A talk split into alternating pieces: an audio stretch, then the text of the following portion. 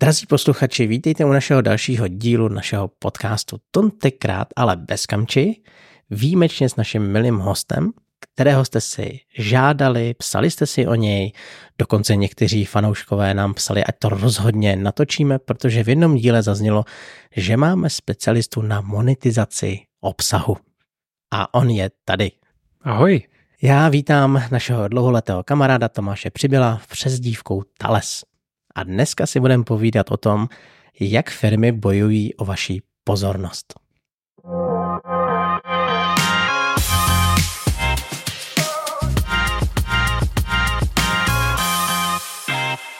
Ahoj, já jsem Tomáš, nebo Táles. Mě asi zná eh, většina lidí, obzvláště prostředí her. Možná něco málo o mě, ať i diváci, kteří, eh, nebo posluchači, kteří mě neznají, vědí vlastně, proč tady sedím a proč mě označuješ za experta, což není úplně přesné, ale já se zaměřuju na videohry. Pracuji pro firmu Bohemia Interactive už 11 let. Podílel jsem se na osmi hrách, eh, které tahle společnost eh, vyvinula a vydala. A která ta hra z těch osmi nejlepší podle tebe? No, jelikož momentálně pracuji na hře Daisy, tak samozřejmě Daisy, to si udělám takovou malou reklamu tady. Klidně, klidně, prodej to. Dneska to téma správně načítáš, takže prodej to. Přesně tak. Momentálně vlastně jsem na pozici project leada hry Daisy, která teď v prosinci 2023 tak slaví 10 let, desátý výročí a rozhodně neplánujeme přestat. Takže pokud jste nehráli hru o nemilosrdném přežívání v divočině, která je na sklonku civilizace zasažené pandemí, což tak nějak známe a přišli jsme s tím dřív než covid. Takže doporučuji určitě si zahrát. A když takhle to propaguješ, kde bych si to mohl zahrát? V našem případě tak na všech hlavních platformách, takže jak na počítači na Steamu, na Xboxu nebo na PlayStationu. Já jsem si myslel, že řekneš třeba iOS, Google Play, No, mobily, těm, tam jsem strávil vlastně eh, čtveřicí her a je to velmi zajímavý prostředí a, a když už se bavíme o monetizaci, tak bylo to právě tady to období, kdy jsem dělal na mobilních hrách, který mě toho naučilo nejvíc. Jako nejvíc trhnout z diváků, teda z hráčů? Spíš eh, obecně vlastně, jak fungují ty procesy, kde až jsou ty hranice, Vím, že v jednom díle jste s Kamčou právě probírali, nebo spíš lehce jste se otřeli o monetizaci a o etickou stránku a morální stránku. Ano, ano, já to jenom připomenu, bylo to vázané na Diablo, protože Diablo se jmenuje Immortal a myslím si, že fanouškové to přejmenovali na Immoral. Jo, je to, je to zajímavý téma, o kterém se určitě budeme bavit. Já myslím, že ty budeš mít spoustu otázek a já se ti pokusím v rámci svých znalostí nějak odpovědět nebo přiblížit našim posluchačům, nebo vlastně spíš vašim posluchačům, jak tyhle věci fungují a proč tak fungují. Já teda spíš asi budu žasnout nad tím, co nám tady možná potevřeš. Já nevím, jak moc hluboko můžeš jít, ale pojďme se podívat trošku úplně na začátek. Kdy si myslíš, že přišla taková ta první vlna té monetizace, kdy ty hráči opravdu začali peněžně krvácet? No, peněžně krvácet, to je dobrá otázka. Kdybychom měli jít takhle hluboko, tak bychom asi začali eh, obecně hazardem a kasíny a podobnými věcmi, které tady byly dřív než videohry, protože závislost a prodělání kalhot skrz hazardní hry, tak je tady rozhodně mnohem díl než videohry nebo stolní hry, tak jak je známe dneska. To celá zvláštní je, že mluvíš o závislosti, že mluvíš o hernách, což my všichni považujeme za nepřítele. Je to takový ta černá skvrna na jakýmkoliv městě, kde se to provozuje. A přitom tady mluvíme o deskových hrách, počítačových hrách, kde ta monetizace a ten hazard občas taky prochází, ne? Je to zajímavý téma. Dokonce v některých zemích, jako třeba v Británii, tak už se tím opravdu zabývali soudy a řešili, kde je ta hranice hazardu a přijatelného speněžení obsahu ve videohrách. A ty výsledky tak jsou poměrně zajímavý. Některé herní společnosti tak už si trošku nabili svá ústa eh, u těchto soudů, což já osobně teda považuji za dobrý znamení, že tyhle věci tak neprošly jen tak a pořád existuje určitá kontrola, která vlastně chrání ty lidi před jima samýma. Myslíš třeba firma EA? To tak, tak taky no. To asi, asi, asi hlavně. Ale dobře, eh, pojďme ještě teda zpátky k té historii, protože já si pamatuju dobu, kdy přicházely klasické počítačové hry, období levelu, score, eh, demo verze a tyhle ty věci, kde si člověk přišel, koupil si jednu hru a vlastně to bylo celý. Protože samozřejmě nebyl internet, nebo bylo to málo propojený, ale koupil jsem si jenom jednu hru, maximálně k tomu vyšel datadisk a jsem vlastně v rovině deskovek, mně přijde. No ale to je vlastně taky forma speněžení. Říká se tomu prémiový model.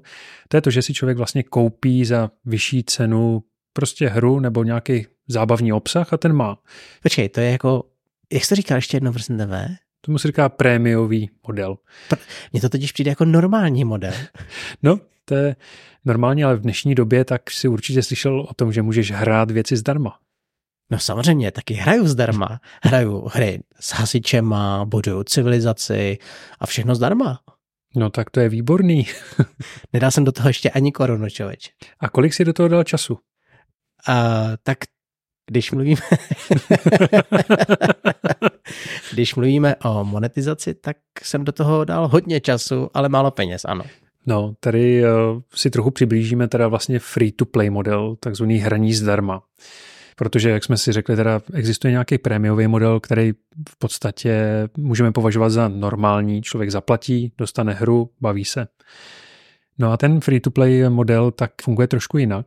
Na začátku tak to fungovalo v podstatě jako ukázka obsahu, za který potom lidi, pokud chtějí v něm pokračovat nebo získat víc, tak můžou eh, zaplatit.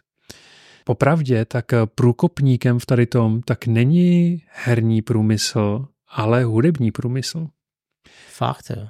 Jo, dokonce specificky Nine Inch Nails, pokud se nepletu, ten uh, hudebník, který založil tady to, tady to uskupení, já si teď nepamatuju teda jeho jméno přesně, tak on se rozhádal se svým vydavatelstvím eh, i na koncertech, tak teda poměrně neúplně dobře se o nich vyjadřoval s tím, že mají lidi radši jako pirátit hudbu jeho, než jim platit. Potom se trhnul a on zároveň totiž byl programátor. Aha. A on si spočítal poměrně zajímavý model, který dneska už považujeme za normální. A ten představil v sérii Alp, který vydal, přičemž to první tak vydal zdarma. To znamená, že opravdu každý si ho mohl stáhnout, mohl si ho poslechnout, mohl si ho upirátit, mohl si ho přímo stáhnout prostě oficiálně z jeho stránek. A ty další alba plus sběratelský edice kde byla k tomu i kniha vázaná, kde byly informace o tom, jak dával dohromady desku, obrázky, texty a všechno. To nabízel už za peníze a vydělal na tom ohromný peníze. To mi připomínáš trošičku Kickstarter mimochodem, jo? že najednou tam mám možnost získat knížečky, penízky kovový, figurky navíc, bonusové karty, bonusový obsah. Jo, samozřejmě. Ono totiž pro každýho, tak eh, jiný věci mají jinou hodnotu. No jasně. Ono ve své podstatě, když vezmeme v potaz, že na světě kolik teď momentálně 9 miliard lidí, nebo 8, teď, teď bych... No, teď byly nějaký války, tak bych řekl, že to možná trošku ubylo, ale jinak 9? No, tak nějak.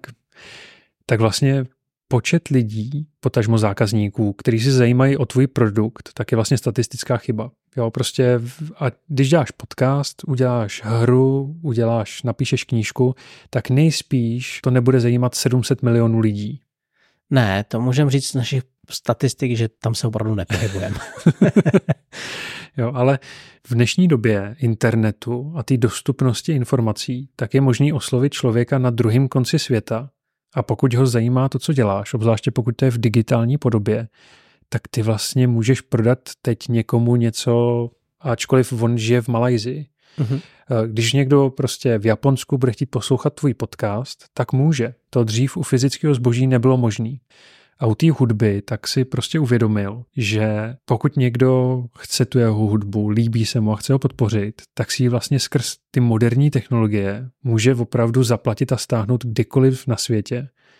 A pokud chce nějakou tu sběratelskou fyzickou verzi, kterou opravdu chce podpořit toho hudebníka, v tady tom případě, protože si extrémně váží a cení toho, co on dělá, tak je možnost si to objednat a poslat v podstatě poštou kamkoliv na světě. Takže on byl takovýhle průkopník.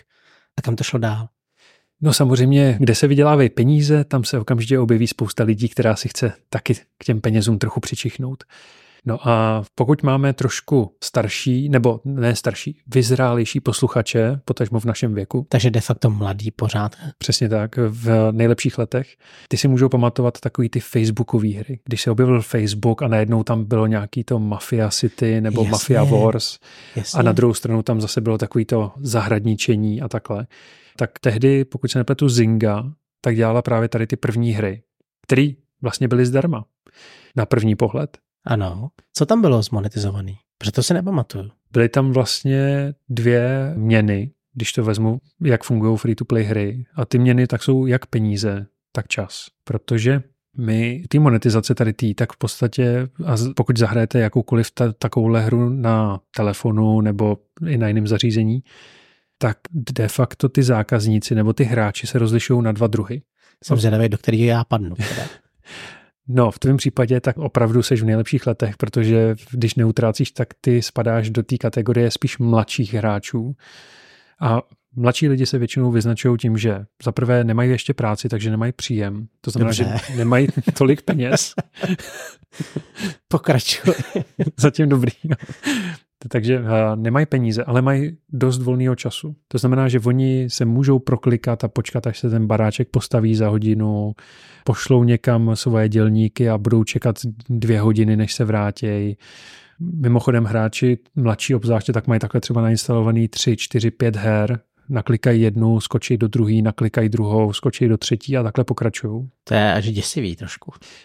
ano, já tady jako souhlasím, já nejsem úplně já jsem eh, pořád osobně zarytý prémiový hráč, takže chápu, proč ty věci fungují, neříkám, že jako z toho jsem až tak nadšený. No a druhá kategorie hráčů, to jsou spíš dospělí, starší lidi, kteří uh, mají práci, mají peníze, ale už nemají čas. Oni se chtějí bavit ve chvíli, kdy jim to vyhovuje, kdy oni mají čas a jsou ochotní za to dát peníze, ať už jdou do kina, chtějí jít do dobré restaurace, chtějí si koupit knížku, chtějí si koupit videohru, No a tady tak prostě nebudou čekat jako hodinu, až se to postaví, ale zaplatí 10 diamantů, aby se to postavilo hned. To znamená, že tím pádem můžeme na monetizaci nahlížet jako na monetizaci dvou zdrojů? Ve své podstatě ano, samozřejmě záleží, co přesně to za hru, protože některé hry tak opravdu počítají s tím, že je tam hodně hráčů. Jo, jsou to většinou takové ty velké strategické hry, kde se utkávají prostě desítky nebo stovky hráčů na každém serveru kde ty hráči, kteří neplatí, tak v podstatě vytváří herní obsah tím, že tam jsou. Navíc mnohdy tak je tam nějaký sekundární způsob monetizace. Často to jsou reklamy. Jasně, to si pamatuju. Reklamy za to, že to zhlídnu, dostanu diamanty. Nebo když splním různé eventy, dostanu za to jak diamanty, tak nějaký bonusy. Přesně tak. Vidíte, já to mám docela náhradný. Jo, takže v některé hry tak třeba mají možnost zaplatit, abyste se zbavili reklam. Jo, to jsou obzvláště takový ty single player hry pro jednoho hráče, kde vás prostě jenom v podstatě ty reklamy obtěžují v tom ano, hraní. Ano, obtěžují až do takové míry, že to smažu, tu aplikaci teda. Což je, pokud to udělá většina hráčů, tak je to špatně nastavený a mělo by to být předělaný. A to už je zase další věc, která se váže na tady ty free-to-play hry, že to vyžaduje strašně práce, co se týče analytics, zpracování dát, úpravy věcí, tak aby ta míra frustrace jako se nikdy nepřelila přes ten okraj a nespůsobila to, že ten hráč to odinstaluje. Ještě mě pana, napadá ještě jiná otázka, ale ještě chci se zůstat u toho rozdělení, protože jestli jsem tě pochopil dobře, tak ty hráči, co neplatí, jsou ale teda taky důležitý. Jsou důležitější než ty, co platí? To je dobrá otázka, protože to strašně záleží na typu hry. Jsou hry, u kterých to opravdu třeba tvoří naprostou většinu příjmů, jo, jenom z reklam.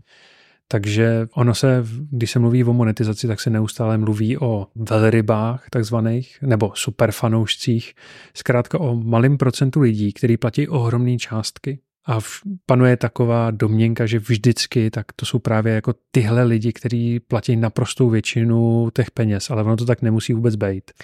Něco jako párovo pravidlo, že 20% ti generuje zisk jako 80? Nebo spíš jinak, umíš mi říct třeba, kolik ty lidi za to jsou schopni utratit? Slyšel jsi někdy nějakou cifru? To záleží. Někdo, někdo v životě neutratí ani korunu a maximálně se podívá na reklamu. To já spíš jako myslím, jestli si třeba bavíte a říkáte, tak průměrně tu člověk platí 5000 dolarů. Je to jedna z metrik, která se sleduje, takzvaná hodnota hráče za dobu, co to hraje, jakoby životní hodnota. A ta, ta se většinou bere v průměru, takže ono to třeba v průměru jsou jako dva dolary nebo tak něco. Mm-hmm. Ale samozřejmě existují jedinci, kteří jsou schopní jako zaplatit 100 tisíce. 100 tisíce? Ne, nebyl to teda případ eh, mobilní hry, ale počítačový, teď si nepamatuju přesně název, ale je to v podstatě vláčková hra. Takový ty modely vláčků a až na to, že ve virtuálním prostoru. Ano. Pochopitelně má to asi milion roz, rozšíření placených, že si člověk může kupovat nové dráhy, vláčky, prostředí a nevím co všechno.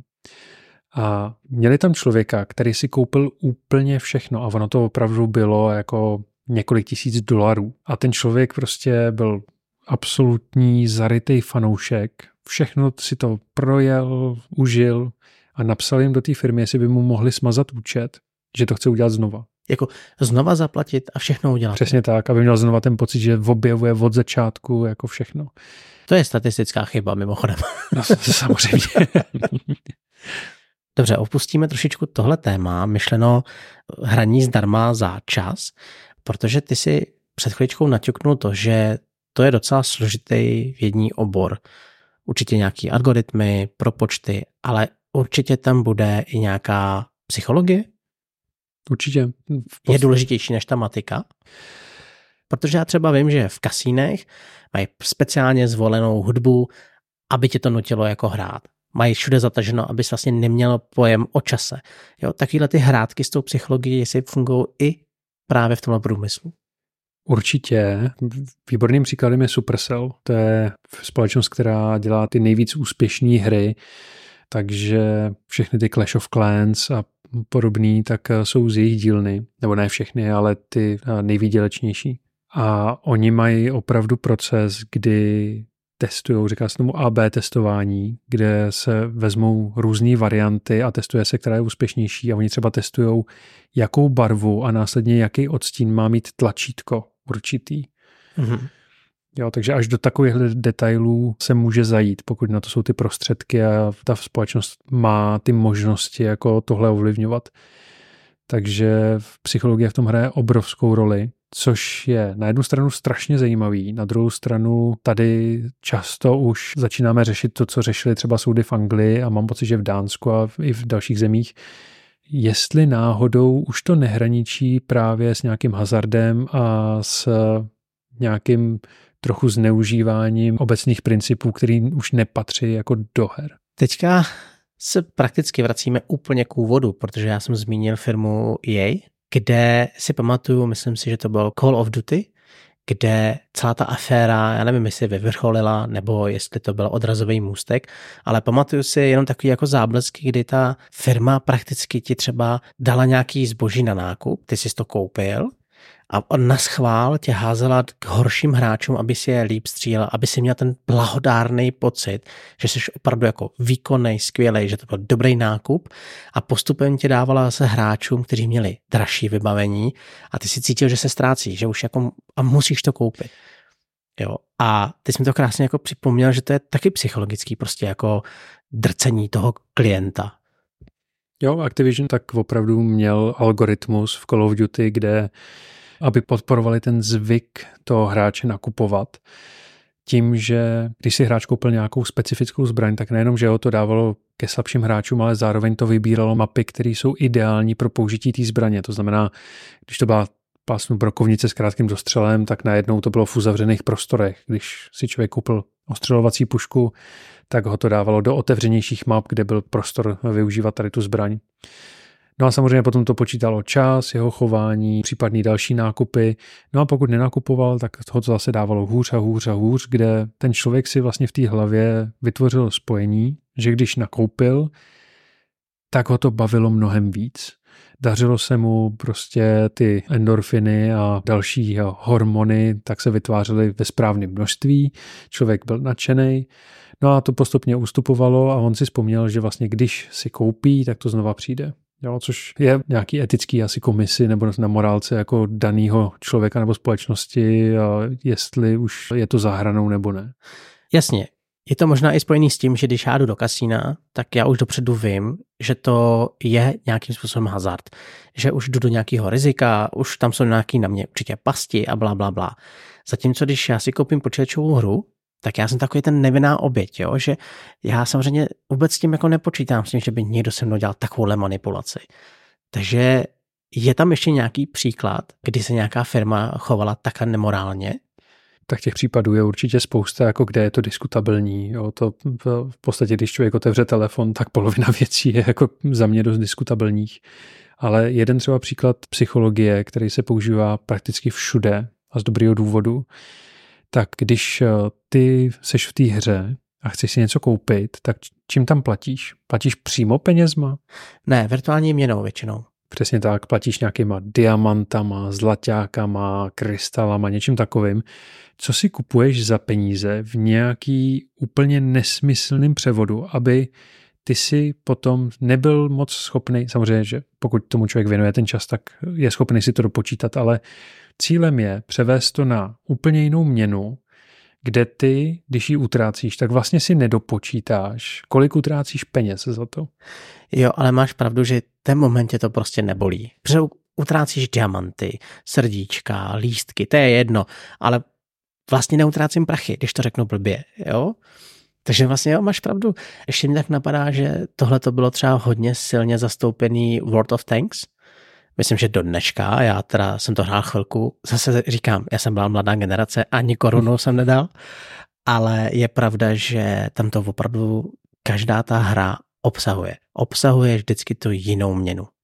Jo, ale potom vlastně rozlišujeme free to play, což proti tomu ve své podstatě není nic špatně a pay to win, neboli to, že si zaplatíš, že ano. vyhráváš.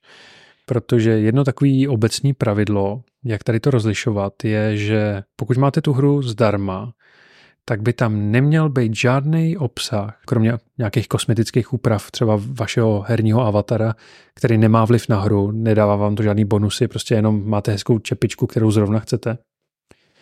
Ale všechen obsah, který ovlivňuje hru, tak by měl být dosažitelný skrz tu hru, čistě jenom tím, že ji hrajete a musíte investovat čas, tu jednu změn. A nebo tak přeskočíte ten čas a zaplatíte peníze. Ale za ty peníze si nekoupíte nic, žádnou herní výhodu, kterou by nebylo možné získat jenom tím, že prostě to hrajete desítky nebo stovky hodin. Jo, já jsem dlouho hrál, a nebyl jsem jediný samozřejmě v mém okolí, uh, Forge of Empire.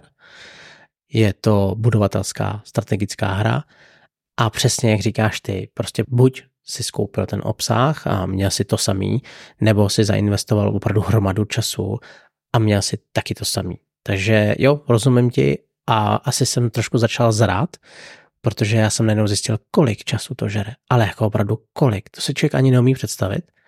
Ale to jsou desítky, desítky, desítky hodin denně. Ne denně, ale jako týdně třeba. Jo. Je to až neskutečný. No. Takže rozumím tomu, že si to člověk zaplatí. Teďka, když teda už trošku známe ten pohled na monetizaci, pojďme na ten pohled podívat do deskovek. Vnímáš ho tam taky?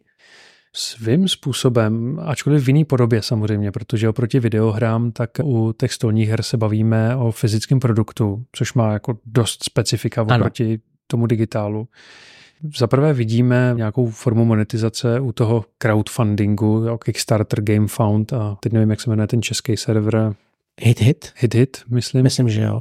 Na něj moc nekoukám.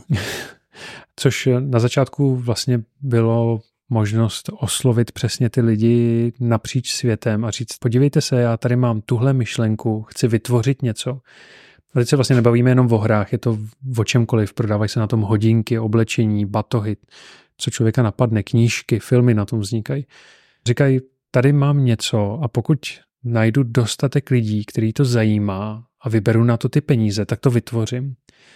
Dneska to trochu zdegradovalo do skoro předobjednávkového systému. Ale hlavně zase, já ti jenom doplním, že zase tam je ta psychologie, zase obsah navíc, zase tam ta výjimečnost toho, že můžeš mít něco víc než ostatní, to je hrádka s psychologií a se syndromem kompletisty. Určitě. I u těch videoher tak se ví, že lidi hrozně rádi doplňují věci. Jo, no proto jasně. jsou všechny ty nahrávací obrazovky a ty takzvaný loading bary, kde člověk sleduje tu čárku a prostě chce, aby se naplnila a když odemyká úspěchy, tak chce odemknout všechny a se sbírat všechny skrytý sošky a nevím co všechno. Prostě to funguje. Lidi Jasně. jsou sběratele. No, Jedno z velkých potvrzení samozřejmě musí být i kampaň Simonu, která dělá obrovské figurky k hrám, které jsou ti prakticky k ničemu, ale jenom ji prostě máš na tom stole třeba, nebo ve vitríně. To je. už je jako pro mě jako asi ten vrchol toho ledovce, ty zvládnutý monetizace, ne? No, já si pamatuju zajímavý, lehce vyhrocený diskuze, když vyšel Blood Rage, což je mnoho, mnoho let zpátky, když Jasně. o tom teď přemýšlím. A já jsem si to zahrál a jako říkal jsem, hele, hra hezká, ale strašně přeprodukovaná. Mohlo by to stát polovinu, kdyby tam nebyla obří figurka, která vlastně nedělá ve hře vůbec nic. Je to jenom, tady na tom políčku se teď objevila příšera a nemůže se přes něj ale tam místo žetonu, tak se tam prostě dá 10 cm vysoká obří figurka, která je nádherná. O tom nemusíme diskutovat, ty figurky jsou opravdu krásné, ale vlastně naprosto zbytečný. No, přesně tak. A teďka, když se díváš na různý poslední Kickstarterový, Gamefoundový kampaně, tak si vezmi, vyjde nám ISS Vanguard a k tomu dostaneš možnost si koupit průhledné kostky Jo, promiňte, já, já to nespochybnuju. Kdo chce, ať to koupí, teď se o tom bavíme, když to chcete mít komplet, vítejte prostě v monetizaci, ale je to úplná blbost, kterou naprosto nepotřebuješ. Ale tady se dostáváme k tomu, že každý tomu dává jinou hodnotu. Ano. Jo, a pro mě třeba, ano, když jsem Taky jsem byl součástí kampaně ISS Vanguard, protože no, prostě miluju sci-fi, no, připomíná mi to Mass Effect, Star Trek chápu. a všechno. Hmm. Ale koukal jsem na ty figurky, třeba, který k tomu, byla možnost si k tomu vzít. A ačkoliv byly hezký, tak jsem říkal, no je to krabice plná figurek, který pro tu hru vlastně vůbec nejsou důležitý, protože tam jsou ty standees, ty papírový a vystřižený figurky. A zase je to v podstatě ukazatel, který nic moc nedělá. A chce se mi za to dávat ty peníze navíc? Mně osobně ne, ale chápu lidi, pro kterým ten herní zážitek zvedne takovým způsobem, že to pro ně tu hodnotu má. No a na jednoho zrovna teď koukáš, protože samozřejmě, když se o tom bavím, kostky jsou podle mě blbost, ale figurky asi chtít budu. Prostě jo. je přesně, každý máme jinou hodnotu nebo vnímání hodnoty. Ale naprosto to chápu, protože třeba zase já tak uh, ujíždím na jiných věcech, uh, kde sleduju produkci italský, nebo já teď si nejsem jistý, jestli to jsou přímo italové, protože tam mám pocit, že je mezinárodní jako zastoupení, ale je to eh, knižní vydavatelství Tun and Fairweather a oni vydávají knížky o Souls hrách. A to jsou opravdu jako sběratelský, nádherný, to jsou prostě unikáty. A No, ani nebudu říkat, kolik jsem za ty knížky dal. Rozhled nám to. Aspoň nám třeba řekni, jestli to jsou desetitisíce. Ne, desetitisíce to nejsou. Škoda. Ale jako v těch tisících se jednoznačně pohybujeme mm-hmm. a ale zase musím říct, že opravdu, když to člověk potom má v ruce, ten fyzický předmět, tak je to něco naprosto neuvěřitelného. My jsme totiž s Kamčou v nedávném díle mluvili o kompletismu. Je to strašný postih, je to přesně jak ten slaneš tě prokleje a ty prostě musíš to mít. A protože tě mám zrovna tady jako náštěvu, tak jestli jenom doplníš to téma, jak z toho třeba výjít ven, máš vůbec touhu výjít ven z kompletisty? No mně se líbí, že jsi zmínil Slanéše teď, když jsem se vrátil k Warhammer Underworld. to je... A teď, teď, bych nejradši do toho pustil taky to in nomine patris spiritus sancti. Já myslím, že to jde, že to je o každém člověku, jak si to, jak si to srovná. A já tady to třeba už další dobu mám se všema těma promokartama nebo promo komponentama ke hrám, kde když mám hru, kterou mám opravdu rád a baví mě hrát, tak samozřejmě neškrábe tam ten slaníš, to pokušení mít to všechno, ale potom se podívám na tu cenu a říkám si opravdu potřebu Teď výborný příklad Duna Imperium. Nádherná hra, hmm, kombinace krásná. karetního deckbuildingu, worker placementu, téma úžasný tu hru zbožňuju. Mám ji v angličtině teda, takže k ní nemám promokarty, ale teď jsem koukal, že byla možnost sehnat promokarty a prakticky všechny, co k tomu vyšly. Ale říkal jsem si, to bylo 500, 600, 700 korun. A říkal jsem, za 5-8 karet. Za tu cenu si můžu pořídit úplně jinou hru, knížku, můžu za to skoro celý týden obědvat. Stojí mi těch pár karet za to? No a tohle to je věc, kterou si teďka řekl a kterou já hrozně chci říct, protože často se nám stane, že někdo ti napíše nebo nám napíše a řekne, hele, stojí ta hra za to, není ta hra předražená, třeba zmíním klidně velkou čínskou zeď 3000 korun, legendy dávno země 2000, teďka nevím jestli 700, jo, budu, házím tu cifry jenom, co, co si pamatuju. A to je tak strašně subjektivní, že na tuto otázku já vám nikdy nebudu schopný odpovědět, protože pro někoho to je bez problému částka a vidí v tom ten ožitek ale pro někoho ten neskutečně drahý. A tady tak si mi připomněl zlaté dobré časy, když jsme spolu byli v tomových hrách a hráli jsme válečné hry. Ježíš, to krásná doba. Žetonkový váleční hry, teď se nebojíme o miniaturách, jako je Warhammer a tak. Tehdy si pamatuju, že jsme se bavili právě o cenách tady těch her. Člověk otevřel krabici, v ní měl papírovou mapu a pár papírových žetonků. Ale pozor, plastové kostky. Plastové kostky a ta hra stála 2,5 tisíce korun v té době. Mm. No, to se prostě bavíme 10 a víc let zpátky. A tehdy jsme měli diskuzi, jak to, že eh, to má tu cenu, jak to, že to lidi kupujou, když v, za stejnou cenu vycházely prostě Arkham Horror a všechny tady ty pecky a člověk si jich mohl koupit několik za tu cenu. Je to přesně o tom, že Cílilo to na malou specializovanou cílovou skupinu hráčů, kteří opravdu tomu dávali tu hodnotu. A potom, když eh, jsme to hráli a já jsem pročítal pravidla, půlku z nich tak tvořila historická analýza eh, toho konfliktu nebo bitvy, fotky z místa, proč to dopadlo tak, jak to dopadlo, rozbor těch eh, jednotek a všeho tak najednou ta historická hodnota, ten výzkum zatím, to, že si vlastně člověk vyzkoušel v tom kontextu ty věci, tu bitvu, protože měl všechny ty informace k tomu, tak najednou mi došlo, že prostě pro mě osobně to tu hodnotu opravdu mělo. Přesně tak, ale je to o tom, že ty si tu hodnotu v tom viděl. A to nebudu říkat, že jsem se teďka objednal jednu válečnou hru za tři a půl, jako jo. Takže pořád ta hodnota tam je. A proto to natáčíme bez kamči, aby se to nedozvěděla.